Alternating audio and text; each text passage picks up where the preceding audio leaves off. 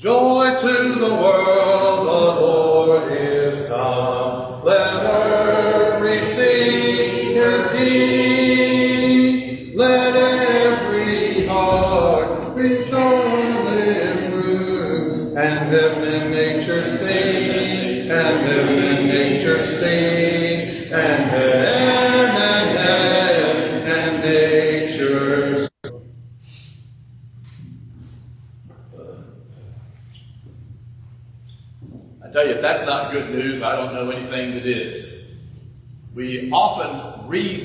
passage or talk about this passage a couple of months from now. I suspect we will, so shame on me, right? But I think it's good news all the time. Look back to what Brett read. Mary gave birth to her firstborn son and wrapped him, I was going to say wop, him, but it's wrapped him in swaddling clothes. I presume that's like a, uh diaper folded very tight and close to him, all wrapped up like a little uh, cocoon where he's being kept warm. And laid him in a manger where they fed the animals from because there was no place for them at the inn. And in the same region were shepherds out in the field, keeping watch over their flock by night. An angel of the Lord appeared to them. The glory of the Lord shone around them, and they were filled with great fear. You and I would be scared out of our wits if something like that appeared to us when we're out in the field or the boonies. The angel said to them, and this message I think is for us too fear not. Fear not. There's a lot of things to be afraid of in our world, a lot of things in the news, a lot of things going on in many different parts of the world. God's people should have that as our kind of first response to news that we hear. Fear not, do not be afraid. How can we possibly not be afraid all, this, with all the stuff going on around us? The angel tells the shepherds, he also tells us, don't be afraid, fear not. Behold, I am bringing you good news of great joy that will be for all the people. He's telling the shepherds, the people who were kind of at the margin of society, the outcasts, these were people that didn't usually spend a lot of time in a home someplace. They traveled with the sheep. If you've ever been around sheep, that means they smelled like sheep. They were kind of dodgy, probably think. These are people that polite people in the cities or the villages would really kind of shun and be away from. They were unclean in terms of not so much the dirt, although I'm sure they were dirty. They were unclean in terms of not being able to go to the temple to worship because they were around animal and animal waste all the time. So who does God send the good news to first? Is it to the kings? Is it to the powerful? Is it to the religious leaders? God tells the people at the margin of society, you don't be afraid. Because God is sending good news that will bring great joy. It brings great joy to the shepherds. It should bring great noise, uh, news to us. What is that great news? Unto you this day in the city of David is born a Savior, Christ the Lord, the Messiah, the Lord. Now, it's also good news over in the Gospel of Matthew. Brett didn't read this, but this plays into it too. Matthew records the birth of Jesus like this. The birth of Jesus Christ took place in this way. When his mother Mary had been betrothed, that's engaged, but it's much more than an engagement. While you were betrothed to another person, if that person died before you were married, you were viewed as a widow or a widower. You would inherit property if the person you were betrothed to passed away before you were married. That doesn't happen if you're engaged. It doesn't happen if you're engaged. Before they came together, they're not married, they're not sleeping together, they're not living together yet. Before they became one as a married couple, Mary was found to be with child from the Holy Spirit. Her husband Joseph, let's face it, probably was having trouble believing that. How many times has that ever happened? And before this time, right? So it's hard, hard to really blame Joseph for not inventing the idea of a miracle. It takes an angel coming to him, as we'll see in a moment, to set him straight. Her husband Joseph, being a just man and not wanting to put her to an open shame, which would certainly have been in that time, resolved to divorce her, put her away quietly. He believes Mary is guilty of sin, believes that she has done something she shouldn't have, but he's, he loves her. He doesn't want to put her to shame, so just we'll do this over here rather than dragging out in the city square or something like that. That's his plan. God wants to make sure he corrects Joseph's misunderstanding. As he considered these things, behold, an angel of the Lord appeared to him, to Joseph, in a dream, saying, Joseph, son of David, notice again, do not fear to take Mary as your wife, for that which is conceived of her is from the Holy Spirit. She will bear a son, and you will call his name Jesus. Why? For he will save his people from their sins good news is that we do not need to be afraid in the world. The good news is that we do not need to be fearful of our sins keeping us separated from God. Because this man Jesus, who came into the world, the Son of God who came into the world, came into the world to save us from the consequences of our own choices. I call that very, very good news. Let's go to our next reading. Luke 4. Jesus came to Nazareth, where he'd been brought up, and as was his custom, he went to the synagogue on the Sabbath day. And he stood up to read. And the scroll of the prophet Isaiah was handed to him. He unrolled the scroll and found the place where it was written, The Spirit of the Lord is upon me because he has anointed me to proclaim good news to the poor. He sent me to proclaim liberty to the captives and recovering of sight to the blind, to set at liberty those who are oppressed, to proclaim the year of the Lord's favor. That's from Isaiah 61. And he rolled up the scroll and gave it back to the attendant and sat down. And the eyes of all in the synagogue were fixed on him. And he began to say to him, Today this scripture has been fulfilled you're.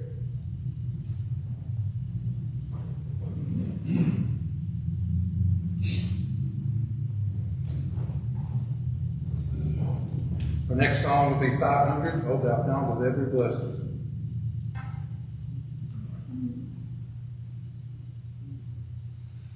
Oh, the fount of every blessing to my heart to sing thy grace streams of mercy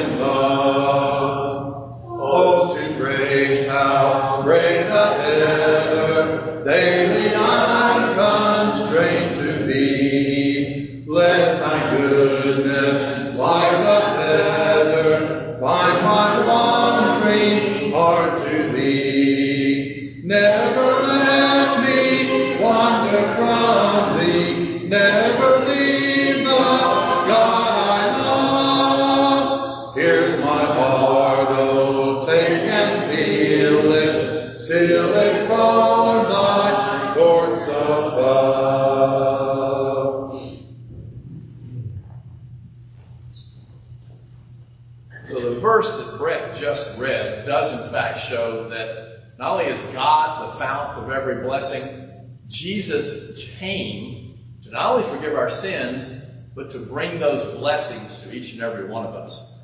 Look at what the passage says again that Brett just read from Luke 4.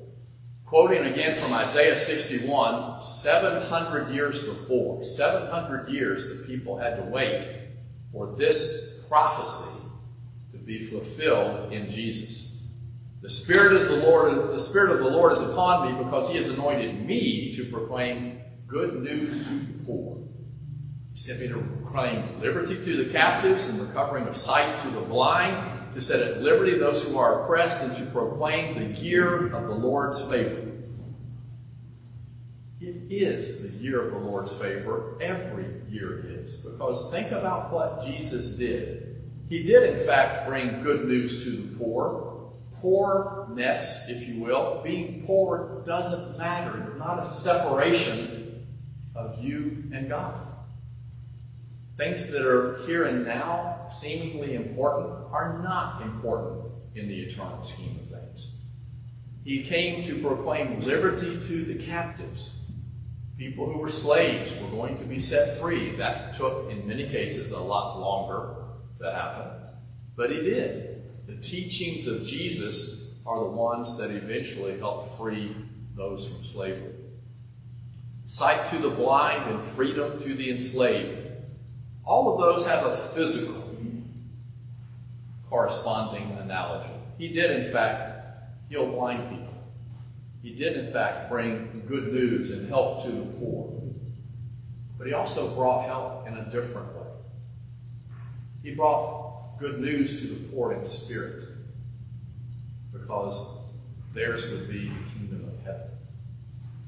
He brought good news to the captives, people who were captive to sin, people who were enslaved to living for themselves. He's the one that said there's a way to escape that slavery. Come unto me if you're burdened, and I will give you rest. There's no need to be burdened by our own sins today or from the past. Sight to the blind, he healed blind people, but he also helped open the eyes of people to things that really matter, to things that truly are important, showing us what God is really like. A loving Father, pacing, as it were, back and forth, looking off into the distance, wondering if today is the day the child will come home. And as I say, freedom to the enslaved. There's so many things we enslave ourselves to. The only way to truly be free is to give ourselves to God and become His servants, His slaves. We're a slave to something. We're either a slave to sin, a slave to ourselves and our own wants and desires, or we can become a slave, strangely enough, in that contradictory sound, sounding language, a slave to be free love and serve God. He's the fount of every blessing, physical and eternal. That is also very, very good news. Brett will do our next reading. In Acts 14, Luke records that when the apostles Barnabas and Paul heard of it, that the local people thought they were gods, they tore their garments and rushed out into the crowd, crying out, Men, why are you doing these things? We are also men, nature just like you, and we bring you good news. You should turn from these vain things to a living God, who made the heaven and the earth and the sea and all that is in them.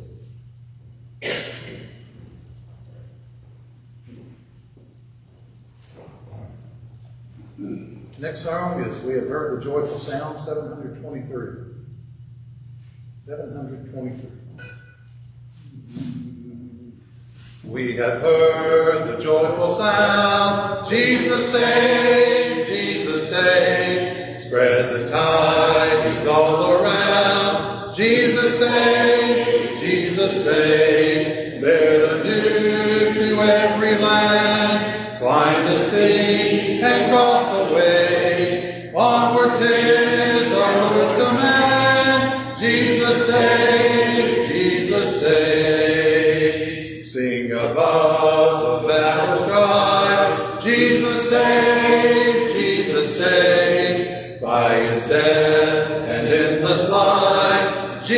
Jesus saves. Sing it softly through the gloom. When the heart for mercy prays. Sing triumphant o'er the tomb. Jesus saves, Jesus saves.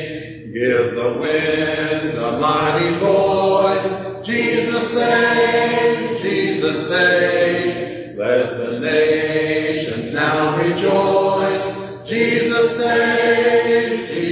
age shall salvation full and free, highest hills and deepest cage, this our song of victory. Jesus saves, Jesus saves.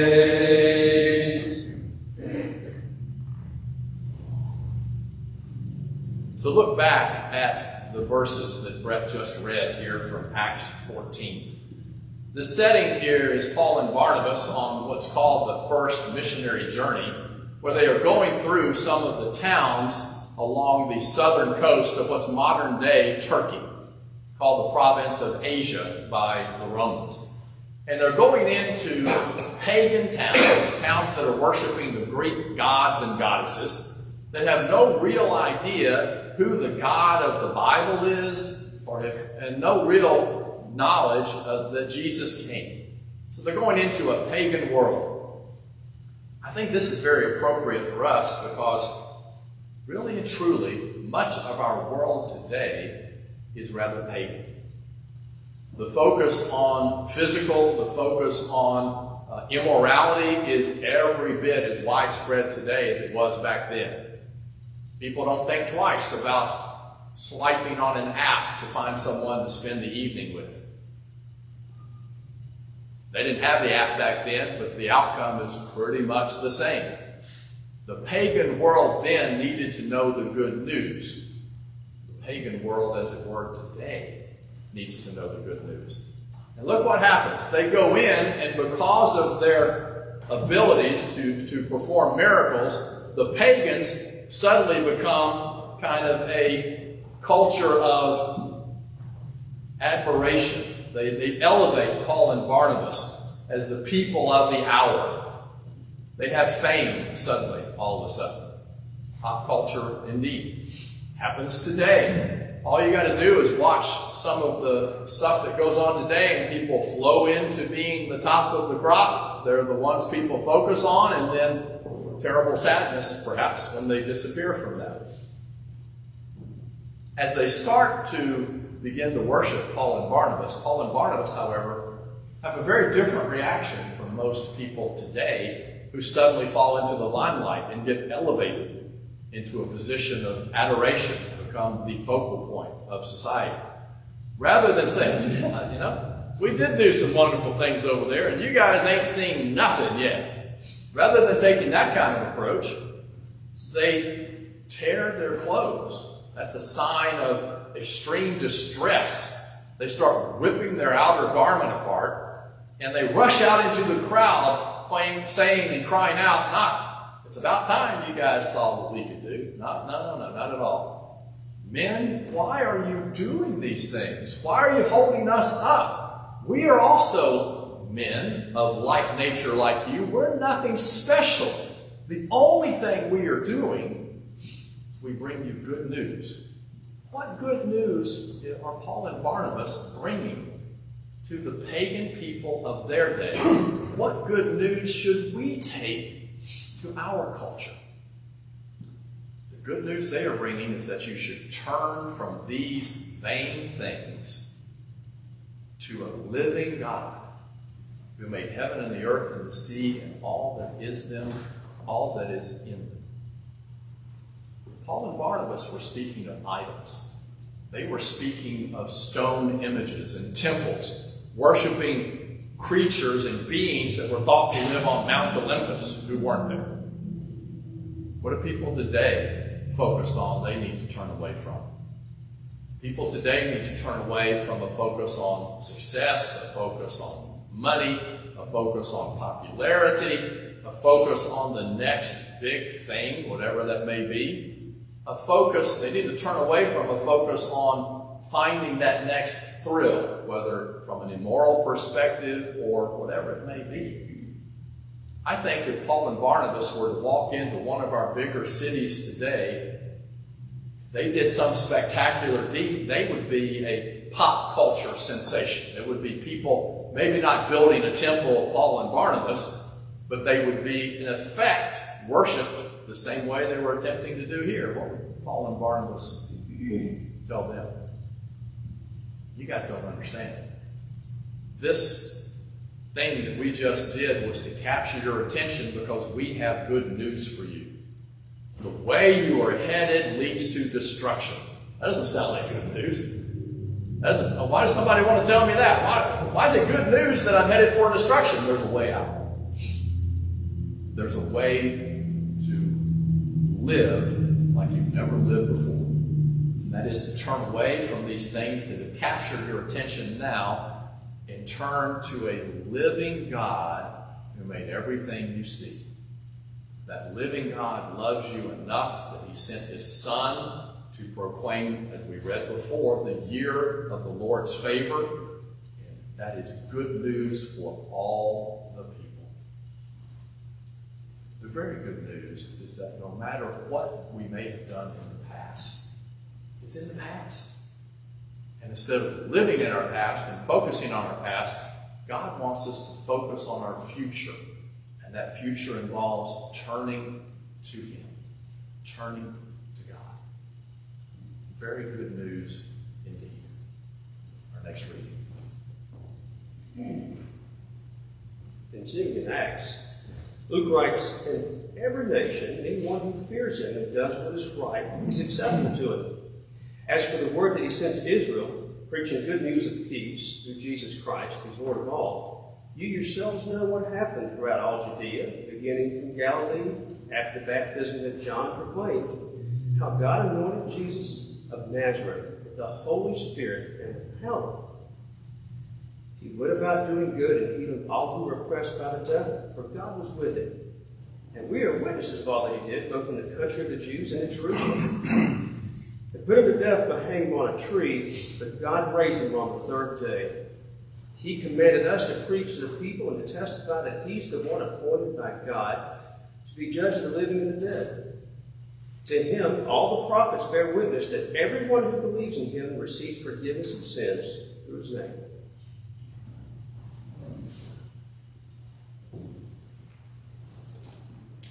Next song is I Believe in Jesus, 267. I believe in Jesus. I believe in the one they call Jesus.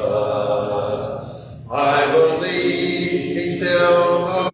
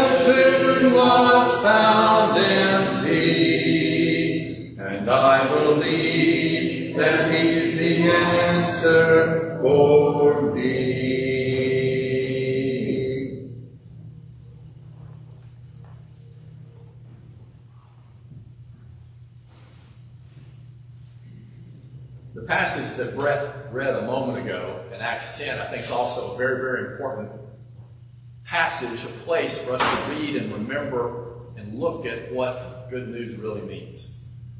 Here he's talking to Cornelius, the leader of a large group of Roman soldiers who had been a follower after God but needed to know what God really wanted of him.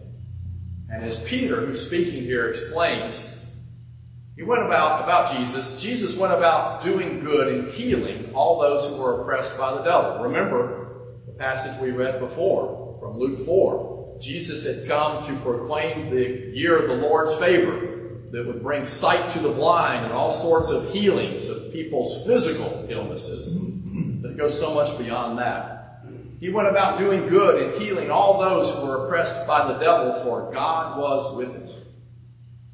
And we are witnesses of all that he did, both in the country of the Jews and in Jerusalem.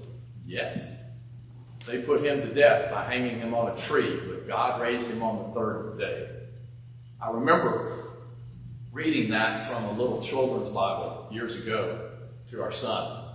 And when I finally read it one time, we got to the point where Jesus had died, and I remember a son who had to be about three at the time went, Oh, it finally hit him that Jesus died.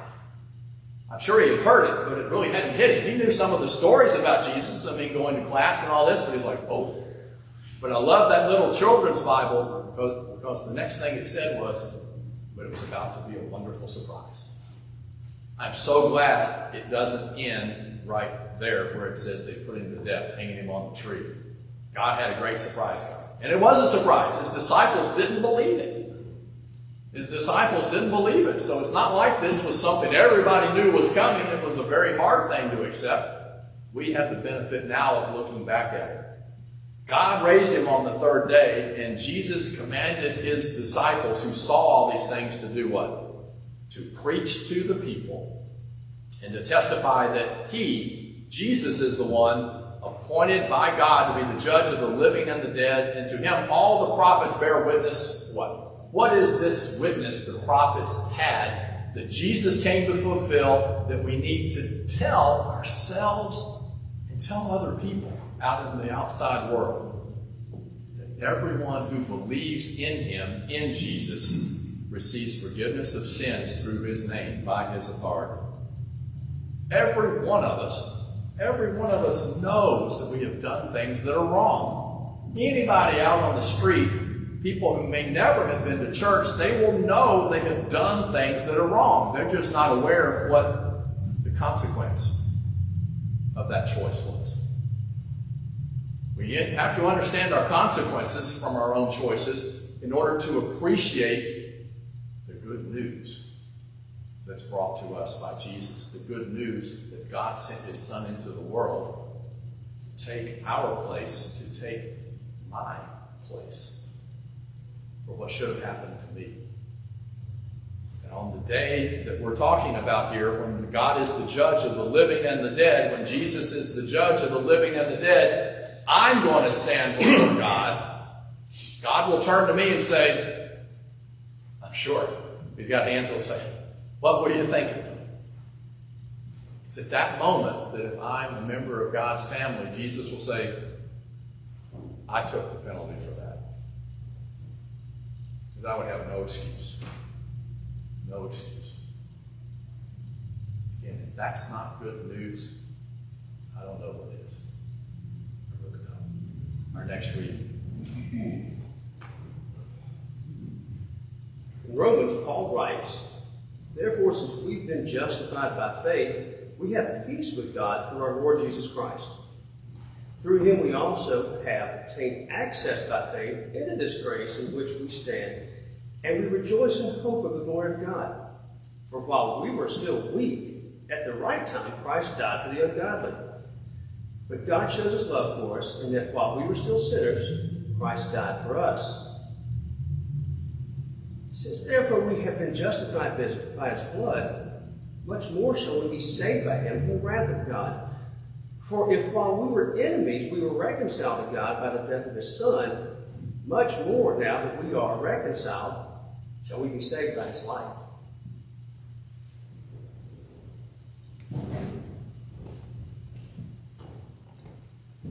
The next song will be our invitation song, so the commentary comes before that next song.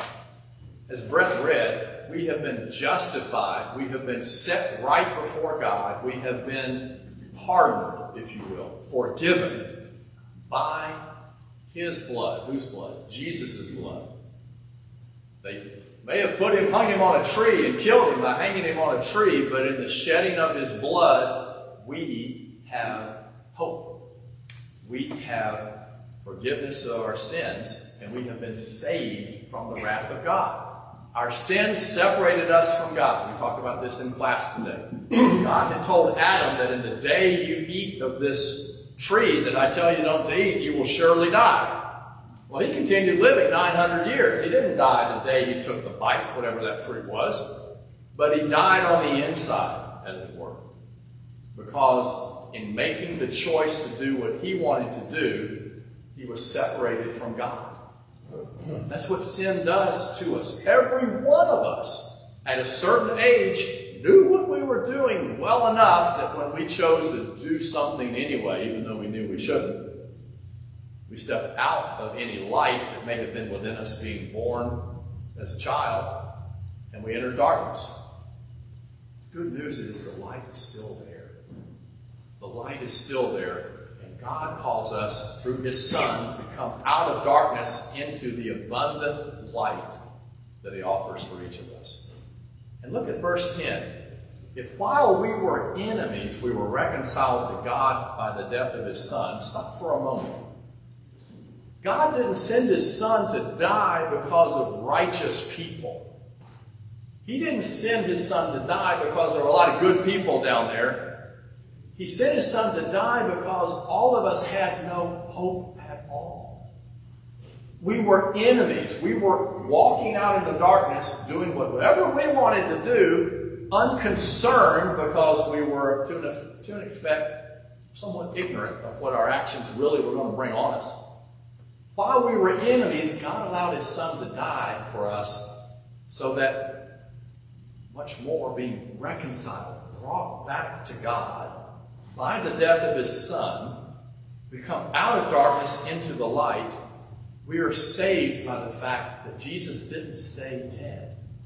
He died. In the act of dying, He shed His blood, which forgives our sins. But it's God raising Him from the dead that really gives us the hope that we have a life to go live with God. The grave is not the end. The, the one basic message of Christianity is that the grave is not the last word. We're going to come out of the grave either to a resurrection of condemnation or resurrection of life, depending on whether we are following after Jesus. Look back once more to the first verse of chapter 5 in Romans. Therefore, since we have been justified, set right, forgiven, pardoned by our faith, we have peace with God through our Lord Jesus Christ. Remember the word we read a moment ago? While we were enemies with God? We're not enemies anymore. We have peace through what Jesus did for us. Nothing I could have done would ever have allowed me to have peace with God. Nothing. Nothing I can do today will bring peace with God. Peace was set aside, was brought into the world for me to obtain peace with God only through what Jesus did. Question this morning, I think it's a very important question. Do you have peace with God today? You can tell if you do, because if you have not, understood that you're in a sinful situation, all of us are sinners, if you have not understood that Jesus came to die to allow you to be reconciled and brought back to God, if you have not said, I need to change the way I'm living, I'm not living the way God wants me to do, I need to repent, and then God wants me to die to my old ways by being buried in water, call that baptism, dying there and letting God raise you up to be a brand new person with all those past sins forgotten, having peace with God, then you need to do that. And if you did that, but I kind of still like the dark. I know I came out of the dark, I keep tiptoeing over there and I disappear for a while. I go back to some of my sinful behaviors. God wants you to come into the light and stay focused on the light. We are happy, more than happy, to take your name before God in prayer, asking for forgiveness. Every one of us needs forgiveness. You too can leave this building today knowing, knowing that you have peace with God. Please don't delay. As we stand and sing.